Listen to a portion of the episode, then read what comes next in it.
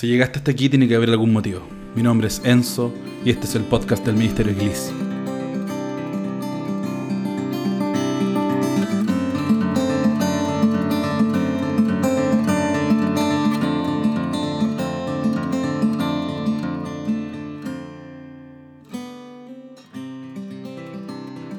Vamos a presentarle algunas conversaciones que pretenden aportar la reflexión acerca del cristianismo, la vida en comunidad, el arte y la creatividad. Esperamos que disfruten escuchando tanto como nosotros disfrutamos haciéndolo. Sean bienvenidos al podcast del Ministerio Glis.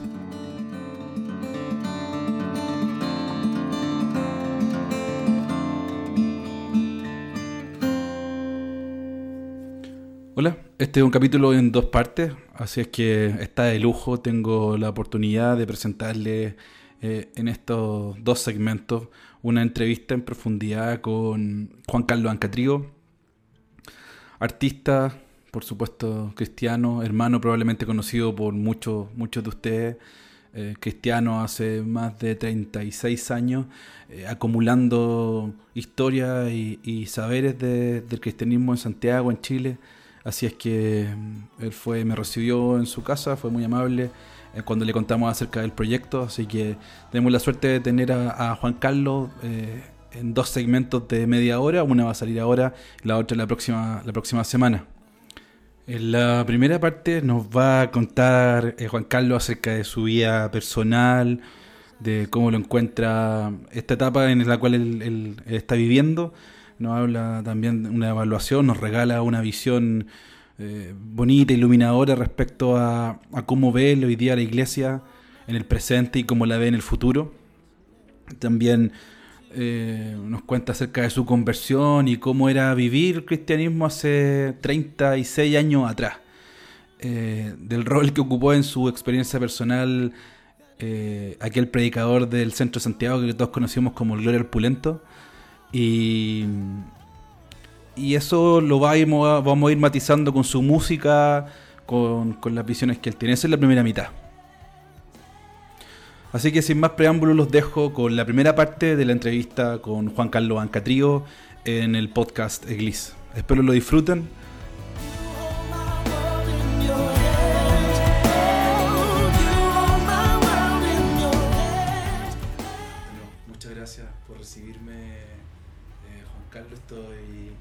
Quiero adularte, pero estoy frente a una persona que personalmente eh,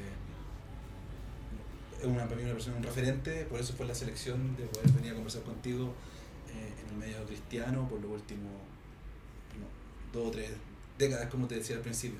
Ay, Así, ay, es que, así es que para nosotros es terriblemente importante que tú nos hayas aceptado. Eh, Ya. ¿Cómo estás? ¿Cómo te encuentras? Si tengo bien los cálculos, tú tienes más de 60 años. Tengo bien los cálculos, ¿no? 61. 61. Este es tu año 62, porque tú eres del Exactamente. 54. Exactamente. Ya hice, hice mi tarea, ¿o ¿no? Ah, está bien, es Hice mi tarea. investigación. algo, algo, algo me ayudó Google ahí para saber eh, en qué año he nacido al menos. Ya, ya. Este es tu año 62, entonces. exacto. ¿Cómo te pilla la vida en que estás? Eh, bien, bien. Tranquilo. Sí. Sí, tranquilo. Sirviendo cómo pasa el tiempo, ¿no? Pues ya. Caminando ya no tan, tan acelerado como, como cuando más cabro, o sea, ya un poco más reposado, ya con tres hijos, tres nietos. Toda esa cosa, o sea, ya con una parte de la tarea cumplida. ¿no? Sí, Tres, tres hijos y tres nietos, me dijiste. claro. Ya. ¿Hijos de qué edades tenías tú? Ah, mm, mi hija mayor tiene 36. Después viene el otro de 35 y el menor de 23. ¿Alguno le dio el.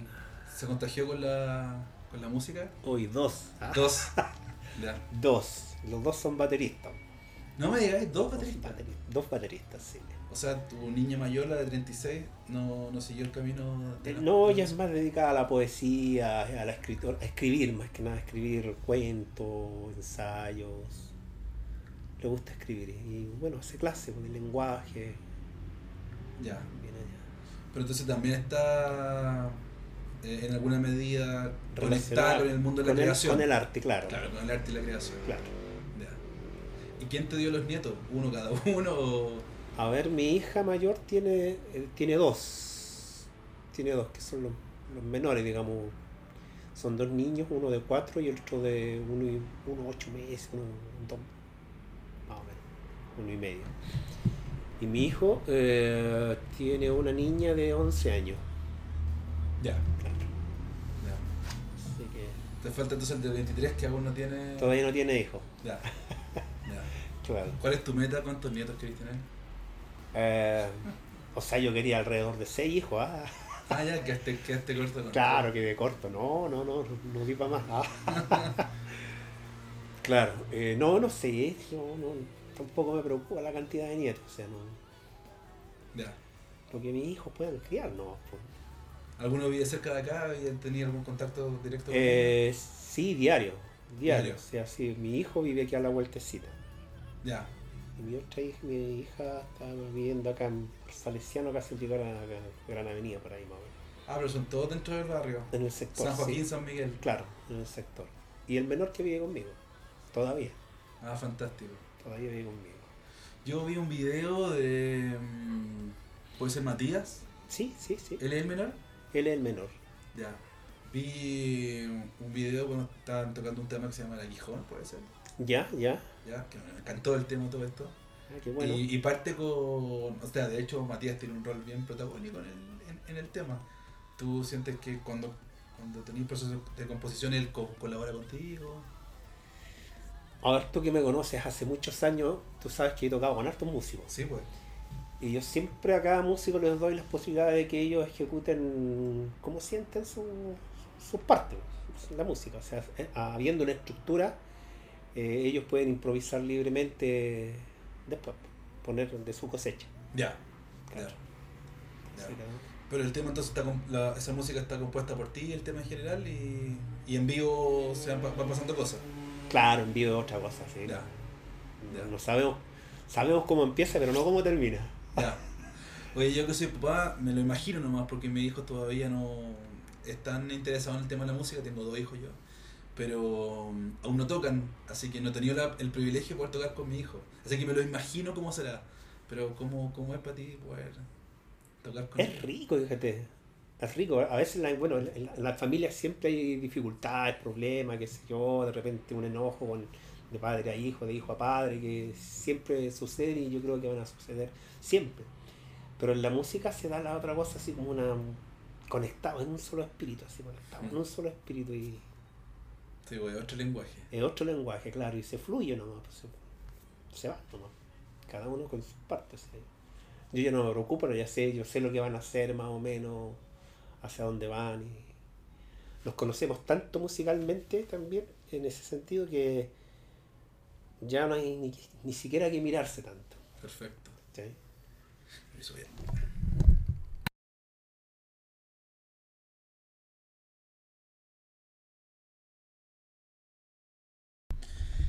Eh, ¿Quiénes son los otros músicos que te acompañan ahí? Hay un, hay un bajista y un guitarrista. Eh, bueno, en el video, claro, en el video está un bajista que es ahora es pastor de una congregación aquí cercana, y, mm, Hernán Sandoval. Hernán. Y él, claro, él empezó a tocar conmigo como a los 13 años. Increíble. Sí. Yo iba a esa iglesia y él le gustaba mucho, así, y tenía mucha facilidad, mucha, mucha oreja. Y sacaba los temas ligeritos.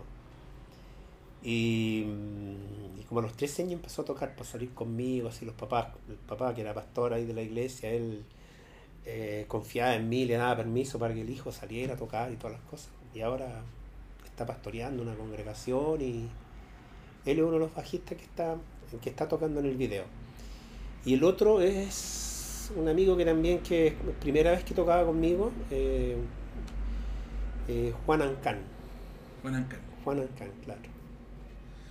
Oye, y mm, ¿tú, sigue, ¿tú estás vinculado todavía a la iglesia de ese, a esa iglesia o, o, o Eh, alguna iglesia? Sí, sí, estoy vinculado a una iglesia, Pueblo de Dios. Eh, ¿Por cuánto tiempo más? No sé. Eh, estoy en esa, una iglesia así, ahí, por acá, en la Florida, en la Florida. Ya. Eh, Juan Carlos, ya establecimos tu edad y fue una parte inicial, eh, pero no logré establecer cuántos años tienes de, eh, de músico. ni siquiera tampoco puedes establecer cuántos años tienes de conocer al Señor. Y no sé si esas dos cosas fueron simultáneas o, tu, tu, tema por la música venía anterior. No, lo... claro, digamos, a ver, yo venía con la música de antes.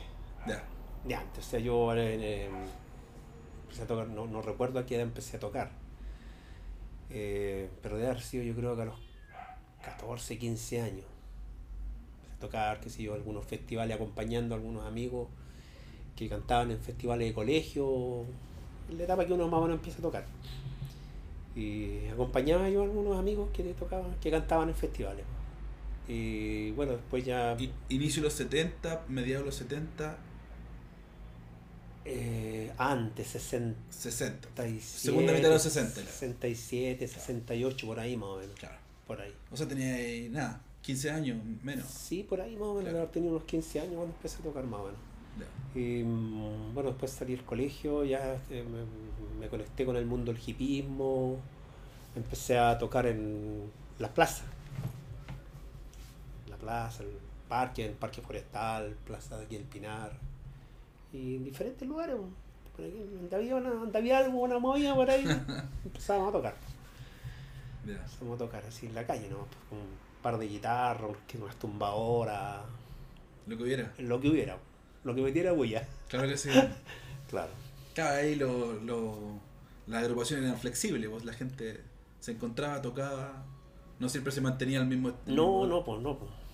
Uno andaba con su guitarra para allá, para acá, y sí, claro aunque yo no tenía guitarra en ese tiempo, así que por ahí nos seguimos una guitarra y, y tocábamos, Claro, y después yo me convertí, pues me convertí como en el año 78, fines del 77, 78 por ahí. Y el vuelco fue al tiro de la música. O sea, yo me convertí al Señor y la música cambió. Ya. En la lírica, en la, en la volada fue la misma. La bola fue la misma, o sea. Bueno, en ese tiempo del hipismo había muchos grupos chilenos que estaban como, por ejemplo, los Jaiba, eh, qué sé yo, eh, el grupo eh, peruano Polen, Amapola. Amapola, claro. Sí, harto grupo así que tocaban de repente y, así con lo que había nomás, con lo que había, así. Que siempre es una fusión por supuesto latinoamericana, eh, por supuesto ligada al folclore, pero siempre fusionado con elementos de, de la música que está sucediéndose, del, del rock, del, del jazz, de lo que está pasando. Claro. Claro, entonces en ese tiempo era. Porque tu, tu, música en ese sentido es bastante. Yo, yo creo que es una pregunta siempre odiosa, pero difícil de. ¿Definir? De definir, pues de encasillar. Ya. O no sé, tal, vez, tal, vez, tal vez tú lo tenés más encasillado. Sí, que sí, en realidad tienes, tienes razón, es difícil de definir porque el otro día conversando con mi hijo menor, decíamos que, por ejemplo, la música que yo toco es diversa, pero tiene, tiene, tiene un poco del jazz, tiene un poco del rock y tiene un poco del folclore. Claro. Y de lo étnico. Claro, claro. Entonces, pero no está definido si es folclore, si es. Jazz no es, le digo yo, jazz no es. ¿ya? Pero rock tampoco, pero folclore tampoco. Entonces es una mezcla de una mixtura de, de ritmo. Claro. De ritmos que de repente es difícil catalogar. Hay gente que le llama um, folclore urbano, de repente lo presentado como folclorista urbano. He escuchado esa, esa denominación. Donde caben, por supuesto, los, los grupos que tú mencionabas, en particular los jaivas, ¿no? Así que uno dice. Claro. Pero no sé, para mí es difícil encasillarla. Eh, mm. Yo digo que yo hago música. Sí, claro. Claro. Sí, claro. Ah, ¿cómo no? No sé. Particularmente tu, música, habiéndole yo escuchado, por supuesto, grabada y habiéndole escuchado en vivo, eh, me, doy cuenta que tu. No, es una idea mía, que tu momento de expresión más concreto, más real es en vivo siempre. tu música tiene esa potencia en vivo. Incluso cuando está grabada, tiene esa sensación de estar, de estar en vivo. Claro. A ver, es que yo empecé a grabar en realidad la gente como que me obligó a grabar. Ah, Yo nunca tuve en mente grabar. ah. Porque para mí era entregar las cosas en vivo así como vinieran, como fueran. O sea, cuando yo empecé a tocar realmente yo no yo cantaba solo. Y, e improvisaba mucho. O sea, yo llegaba a un, a un evento, por ejemplo, una campaña evangelística y miraba el contorno y empezaba a improvisar pues, como un payador.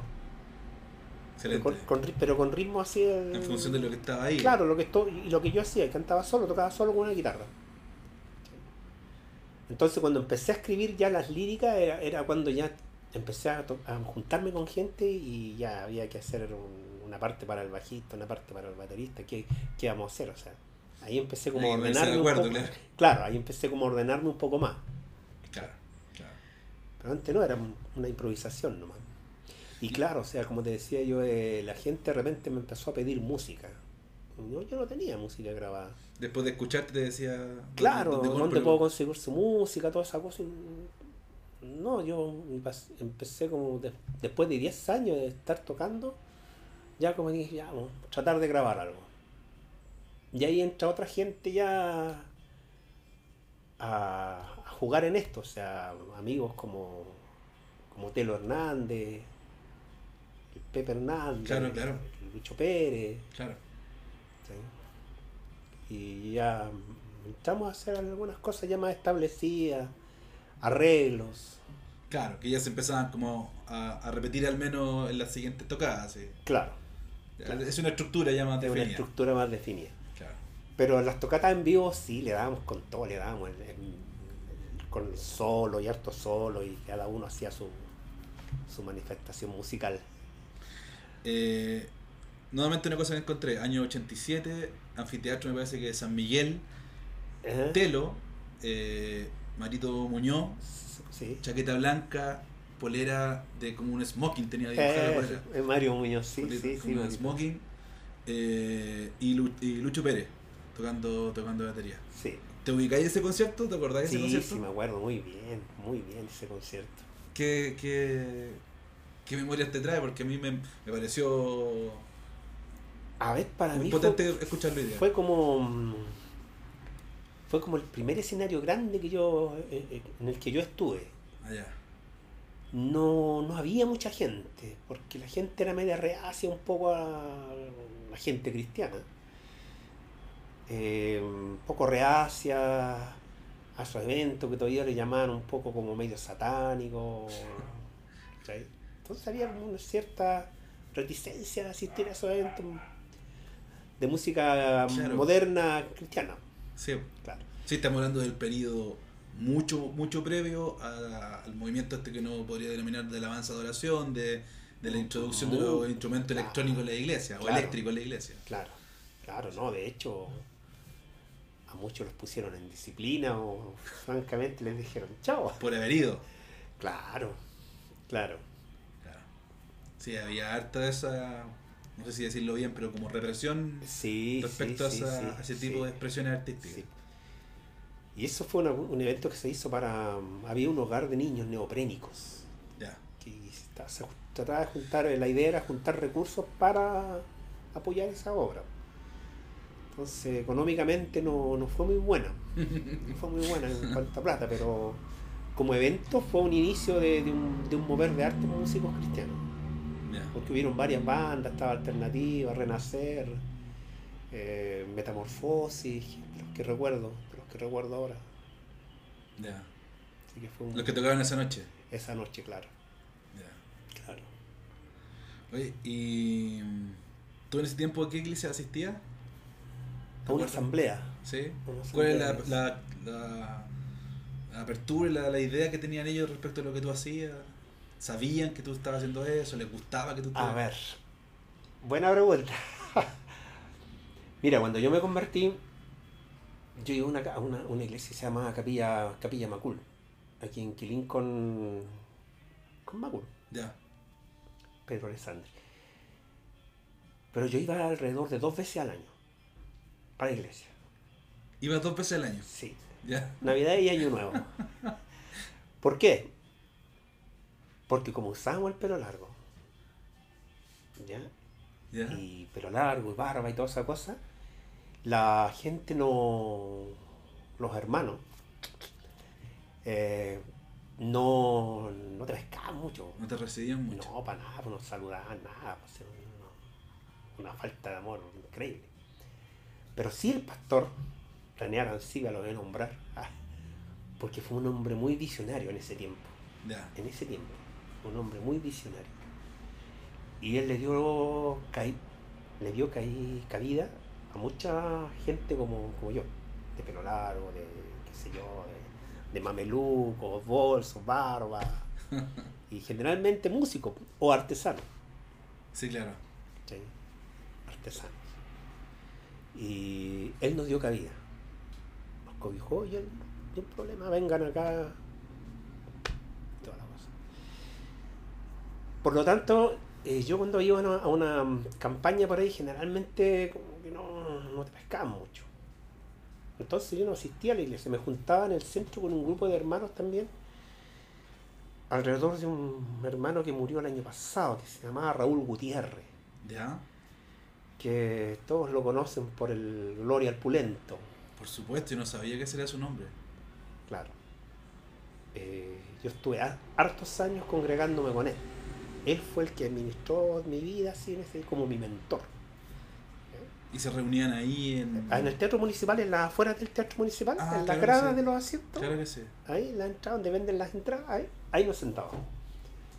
Y ahí Y- está un círculo de hermanos así todo desordenado y e- épocas difíciles porque era, suponte tú, yo te estoy hablando ya de setenta y tantos donde ya había una represión más o menos de la, Sí, claro. en la parte política. Claro. Toque de queda, me imagino también. Eh, todavía ya, ¿No? ya había pasado el toque de queda, pero no, no se podían hacer reuniones. Sí, pues cualquier, cualquier grupo de- reunión en la calle se claro, era sospechosa. Era sospechoso y perseguido. Claro que sí. y perseguido. Entonces tuvieron algunas cosas medias extrañas que nosotros pudimos percibir eh, en nuestras vidas. ¿eh? ¿Cachai? Autos polarizados frente a mi casa. Sí, claro. Claro. Pero, pero gracias a Dios nunca pasó nada porque no había nada que esconder. Estaban todas las cartas así, estábamos todos ahí, estábamos. Y cualquiera se podía acercar, o sea, no había, no, no puede acercarse, no, cualquiera se acercaba y escuchaba lo que claro. era abierto, una abierta. Y yo estuve ahí siendo ministrado. Entonces nos reuníamos un día en la semana y éramos ministrados, salíamos a predicar por ahí después. ¿cachai? Pero qué interesante. Y nada, compartían la palabra, me imagino. Ahí no había un orden, una jerarquía, una. No. No habían títulos ni cosas. No, no había nada. Reunión, conversación, Conversación. oración Claro. Y predicación. y predicación. Evangelio práctico. Claro. Y hartos años pasaron así, pues, hasta como yo creo que fue hasta el año 80 y... 88. Ya. Pasaron como 10 años. En que estuviste. Así. Así. De esa manera. Iba dos veces al año, como te digo, a Capilla Macún, pero que es para Navidad y Año Nuevo. Y el pastor siempre me daba la oportunidad de cantar. Ah, mira. Sí. Eso igual demuestra una apertura. Sí, pues siempre me decía, ya hermano Juan Carlos, me decía, ¿usted tiene- trae alguna alabanza? Claro. Y a veces pasaba con mi hija. Y cantábamos los dos con mi hija. po. Que bien chica ella tenía Sí, chiquitita. Y rico. Bonito. Pero de ahí ya desaparecíamos por el resto del año. Hasta como digo, hasta el año 88 más o menos que de repente mm, había, sentimos bulla aquí. Estábamos viviendo aquí ya. Sentimos bulla así de como una campaña. Y salimos a mirar. a recorrer. Y claro, había una campaña. Entonces ya nos acercábamos. ¿cachai? Y de repente alguien, alguien me reconoció, así me, me dijo, ah, pero tú eres cristiano y tú eres cantante. Me dijo, sí, algo parece algo. Le dije. y ya pues me dicen, ¿y te atreverías a cantar aquí? Sí, pues dije. Claro, subí, canté, qué sé yo, me presentaron al pastor, muy buena onda. Y, y quedaba cerca de mi casa, a una cuadra para allá. Entonces después yo fui, hablé con él, yo le, le conté todo lo mío. Le dije, mire, yo Así soy yo. Esta persona soy yo, claro, tengo esta cosa y esta cosa y yo necesito libertad para seguirme moviendo en lo que yo hago, en la música. Cero problema. Y ahí estuvimos hartos años. Hartos años con él. Eso fue finales de los 80. Tú dijiste año 87, 88. Sí, por ahí más o menos, sí, por esos años, sí. Claro. Hasta como el 2000, 2005. Harto tiempo. Sí, fueron hartos años. Harto tiempo. hartos años, sí. Entre medio tuvimos, eh, eh, tuvimos grupos de teatro, haciendo teatro. O sea, todo lo relacionado con el arte, ¿Cómo se llama esa iglesia? eh, manantial de vida. Manantial de Vida. Sí. Es conocida, yo la, yo la he escuchado. Todavía se. Todavía. Sí, sí queda aquí, aquí para adentro. Ah. Yo la he escuchado. Y mi hijo, digamos, mi hijo, el, el del medio, que también es baterista, él es el baterista oficial de, de, ahí de la iglesia. Él sigue asistiendo a esa Él sigue asistiendo ahí, sí. Juan Carlos, tú tienes, yo puedo ser mal los cálculos, pero por lo menos 30 años de experiencia con cristianos en iglesia, yendo y viniendo, por lo menos. Del 78.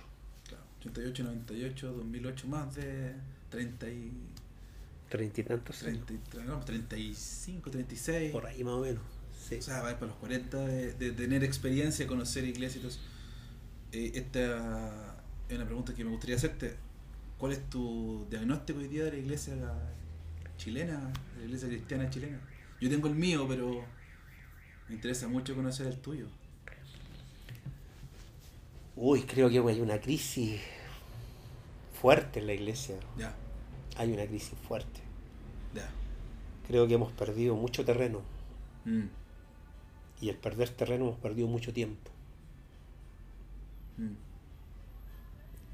En, qué sé yo, que aparecieron los nuevos moveres del espíritu, entre comillas, mm, comillas. y, y cosas por el estilo que hicieron divagar a la iglesia y tambalear.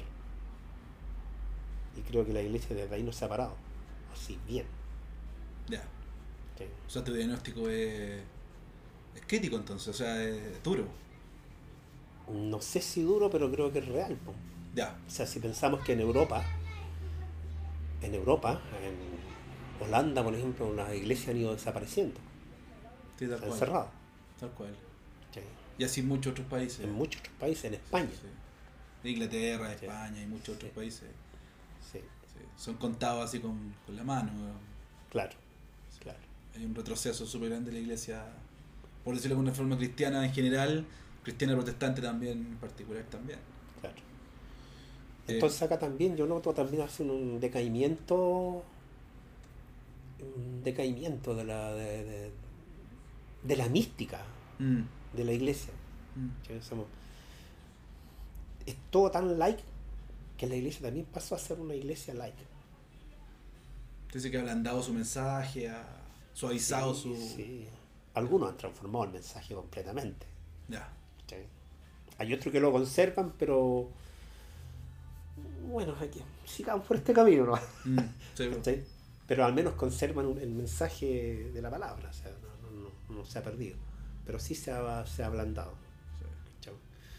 Ahora tampoco quiero decir que con esto uno tenga que ser así tajante y romper cabezas, ¿no? Porque la gracia y la misericordia de Dios permanecen hasta el día de hoy. Claro que sí, po. aunque seamos fieles, permanece fiel, dice, Claro. dice su palabra, pero Claro. Pero hay cosas que se podrían mejorar. yo, yo, como te decía, también tengo mi diagnóstico y creo que una parte importante de hacer estas conversaciones con personas que tengan esta perspectiva, esta plataforma de mirada de un poquito más de años, es porque compartimos mucho también el diagnóstico de que hay una, una crisis muy severa, que tal vez por estar tan inmersos en la vida cotidiana no nos damos cuenta. Pero al parecer es así, o sea, es- es una, es una situación grave, por decirlo de alguna forma.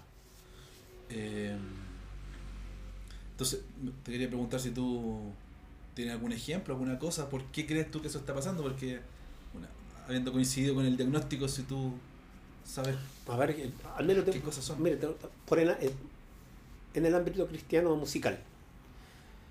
Eh, muchos músicos han dicho que ellos quieren hacer lo que hacía Pablo, o sea, meterse entre medio del enemigo, Mm, ¿cachai? Y vestirse con el enemigo y toda la cuestión y para alcanzar a la gente de afuera. El tema es que, que yo he visto, es que de repente el enemigo, lo ha- eh, digamos, no el enemigo, sino que el medio lo ha absorbido tanto Y están Mm. haciendo lo mismo que el mundo hace. O sea, en realidad no, no, no, no hemos sido como Jesús, que de repente nos metemos en la casa, ¿cierto? De, de saqueo, por decirte un caso, y, y hacemos misericordia. ¿no? Mm. Empezamos a cumplir los ritos que saqueo cumplía, Claro. para ser aceptados. Para ser aceptados. Entonces, Conviértese ellos a ti y no tú a ellos. Una cosa. una cosa así. Ah. Entonces ahí hemos, hemos ido perdiendo músicos también. Hemos ido perdiendo músicos. Hay una gran cantidad de personas que tal vez mutuamente conocemos que ya uno nunca, uno nunca puede decir que la gente ha perdido su fe, pero efectivamente al menos lo- la, la, la costumbre de reunirse, la costumbre de, ejer- de ejercitar ciertas disciplinas cristianas, por decirlo de alguna forma, la perdieron. O Sí. la hemos perdido Sí. algunos. Sí. Me cuento entre ellos habiendo habiéndola perdido por un tiempo importante y haberla recuperado. Pero Ah, qué bueno. Ah, claro, ya. pero Sí, haberla sí, perdido por un tiempo importante, entonces, pero me parece que eso es demasiado extendido, o sea, miro para todos lados de mi entorno y digo, no están, no está ninguno de ellos, ¿dónde, dónde, dónde están? Sí, pues. Sí, pues yo también de repente me encuentro con músicos hoy. eh, ¿En qué están? Mm. ¿Sí? ¿Por qué crees tú que les pasó a los músicos ¿Mm? en particular? No sé, creo que, bueno, uno siempre ha dicho que los músicos, eh, aparte de ser temperamentales, emocionales, Mm. medios bipolares, Mm. días así con harta energía y otros días súper bajoneados. eh, el ego los ha consumido. Mm. O sea, en entrar en la competencia, de ser mejor que este, mejor que esto otro. Y hemos perdido la, la- la perspectiva, o sea, de, de- de que un músico cristiano no es un músico cualquiera. No, un músico cristiano es un músico que ministra las necesidades del alma. Es un sacerdocio. Debería ser un sacerdocio. Igual ahora me encuentro con congregaciones que suenan muy bonito. Suenan muy bonito en lo musical. En lo musical. técnicas sí. vocales, técnicas de que, del tapping, qué sé yo, del slap, y cositas bonitas. Pero son sonidos vacíos. Ya. ¿cachai? Son sonidos vacíos. o sea. No hay espiritualidad, no hay, no hay Eh, contenido. no están llegando a la necesidad, po. Ah, o sea, están más dedicados en sonar bien en, en, en- en todo el aparataje, sonar bien, que tocar bien, que no está mal, no está mal. O sea, en el Salmo 33 dice que uno tiene que hacerlo con excelencia, hacerlo bien, hacerlo bien, claro. claro, hacerlo bien. Pero nos hemos ido más tras eso que como escuchando al Espíritu. O sea, ¿qué es lo que quiere hablar Dios a través de esto? Mm. Claro que sí. Entonces, y los músicos, muchos músicos que hemos perdido, les ha pasado eso, porque han tratado de competir y llegar a ser, qué sé yo, los mejores guitarristas, el más rápido, el que tiene más técnica. Y se han ido ahí, pues, los bateristas, en la misma. Mm. Sí. Tam- También ha pasado que grandes eh, proyectos que lograron convocar a muchas personas también cayeron, ¿no? Grandes sí. misiones, iglesias, ideas, líderes también eh, cayeron o tambalearon fuertemente y eso creo que la afectó también en la fe de muchos. ¿Tú, tú piensas parecido a eso? No quiero estar en, en Ah. particular en algunos ejemplos, pero Sí, sí, pero pero uno puede Creo saber, ah. intuir, intuir cuáles Sí. son los, sí. los grandes referentes que alguna vez Eh, existieron y que lograron convocar a muchas personas. Sí, creo que, creo que sí, pero también es que, a ver, es que yo siempre he dicho que uno tiene una relación con Dios y en Dios.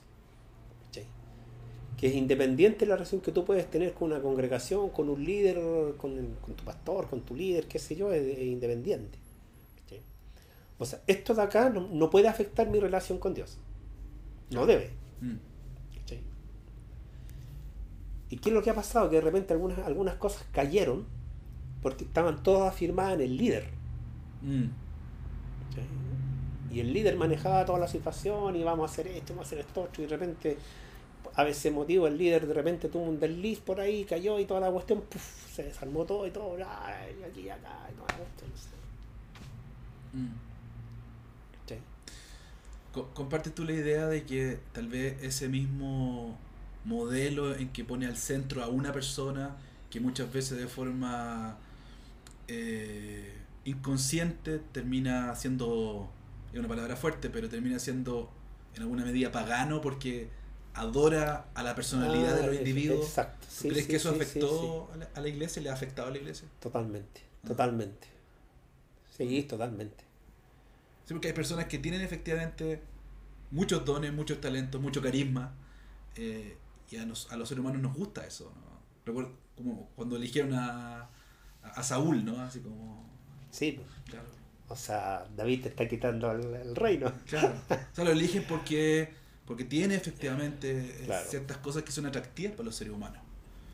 Eh, y ahí está el mensaje que dice, no, no, no mire a lo alto de su estatura ni lo hermoso de su parecer, porque. Dios mira el corazón de las cosas. Pero los seres humanos nos dejamos influir por ese y, y la iglesia se, se, se afectó por eso. O sea, efectivamente buscó que la lideraran personas que fueran carismáticas. Sea, personas que fueran que tuvieran grandes personalidades, Claro. grandes talentos. Claro. Y, de ahí fue problema. fácil para el enemigo, porque el enemigo votó, vota uno y vota, desarma- se vota desarma 3.000. todo, po. sí, po. Es un buen negocio. Una vez un pastor me acuerdo que cuando yo le contaba mi, mi experiencia de vida como cristiano, que yo no, no me formé en una iglesia Mm. tradicional, Sí, pues tú tenías Sí. una... eh, él me decía, ahí Juan Carlos, yo te quiero pedir perdón por aquellos líderes que no, no supieron ver más allá. Mm. Y yo le decía que, que no, que no lo perdonaba. Ah, No, No, yo le decía que, que para mí había sido bueno. ¿Por qué? Porque yo todos esos años, esos 10 años que caminé así, de esa manera, sin congregarme, digamos, en una iglesia tradicional, Sí, sí, sí. sin ir día, qué sé yo, día martes, día jueves, sábado y claro. domingo, Sí, claro. ¿cachai? Me ayudaron o me enseñaron a confiar en Dios, Tener una fe basada en Dios, directamente. no en líderes humanos. Ah. Mm. Entonces cuando yo, por ejemplo, tenía problemas, dificultades en mi vida, de repente, yo no tenía un pastor humano con quien, Sí, claro. ¿cachai? Decirle, chuta, ¿sabes, pastor? Me pasa esto y esto. Sino que yo estaba obligado a doblar mi rodilla, Qué potente, ¿eh? ¿sí? Claro. Cuando mis niños estaban en- caían de repente enfermos y yo tenía que llevarlos a la posta, no tenía una, una ge- gente que estuviera orando por mis hijos. Entonces, ¿qué hacía? Mi mujer entraba a, a- a la posta con él y yo me ponía a predicar afuera. A la gente que estaba ahí. O sea, me salía del- del- de la Sí, claro, y me claro. ganaba en la esquina y me ponía a predicar, en voz a- hacia, a voz en cuello. No te crees ahí mismo. Confiando, confiando, ¿cachai? Confiando en el Señor y ahí, Señor, o sea, Claro. Ah, y ahí tus raíces se echaron directamente se fueron sobre lo- cimentando, Claro. cimentando sobre eso. Entonces, yo creo que eso me ayudaba a tener como permanecer todos estos años que tú contaste que llevo en el Evangelio, permanecer ahí, Mm. sin alto y sin bajo. O sea, o sea, digamos, de repente igual tengo bajos, pero nunca me, nunca me he separado. ¿cachai? Nunca me he separado de Dios. He estado en la cuerda floja, pero siempre así, tirando la mano y cerrando.